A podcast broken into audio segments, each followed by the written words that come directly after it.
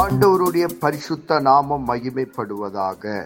Panchkula Bethel IPA சபையின் சார்பாக உங்களை வாழ்த்துகிறோம். இது தினசரி வேத தியானம். இன்றைய வேத தியானத்தை கேட்டு ஆசீர்வாதங்களை பெற்று கொள்ளுங்கள்.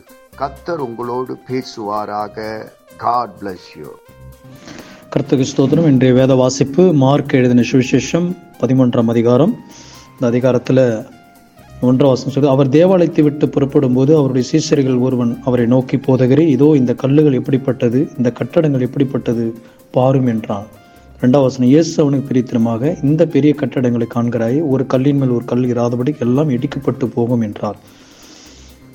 பின்பு மூன்றாம் வசனம், பின்பு அவர் தேவாலயத்துக்கு எதிராக ஒளிவுமலையின் மேல் உட்கார்ந்திருக்கையில் பேதுரும் யாக்கோபும் யோவானும் அந்திரியாவும் அவரிடத்தில் தனித்து வந்து, இவைகளாம் எப்போது சம்பவிக்கும், இவைகளெல்லாம் நிறைவேறும் காலத்துக்கு அடையாளம் என்ன எங்களுக்கு சொல்ல வேண்டும் என்றார்.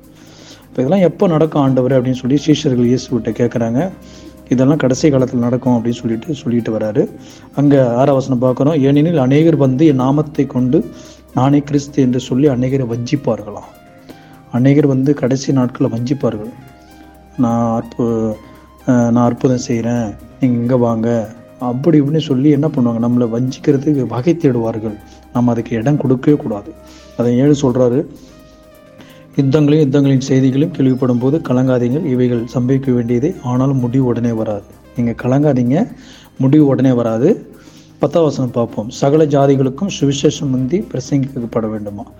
அப்போ முன்னாடி சுவிசேஷம்லாம் அறிவிக்கப்பட்டு போச்சுன்னா, பன்னெண்டாம் வசனம் சொல்கிறார், அன்றையும் சகோதரன் சகோதரனையும் தகப்பன் பிள்ளைகளையும் மரணத்துக்கு ஒப்புக் கொடுப்பார்கள், பெற்றோருக்கு விரோதமாக பிள்ளைகள் எழும்பி அவர்களை கொலை செய்வார்கள். இது கடைசி நாட்கள் நடக்குமா.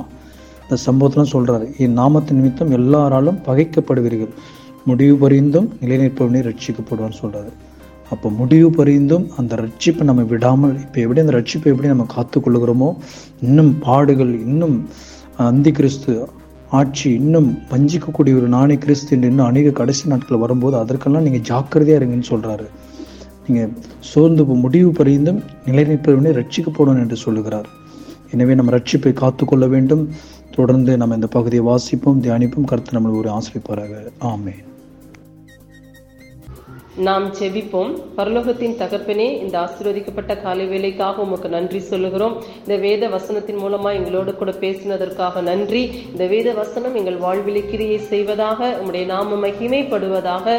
இயேசு கிறிஸ்துவின் நாமத்தில் ஜெபிக்கிறோம் எங்கள் ஜீவனுள்ள நல்ல பிதாவே. ஆமீன்.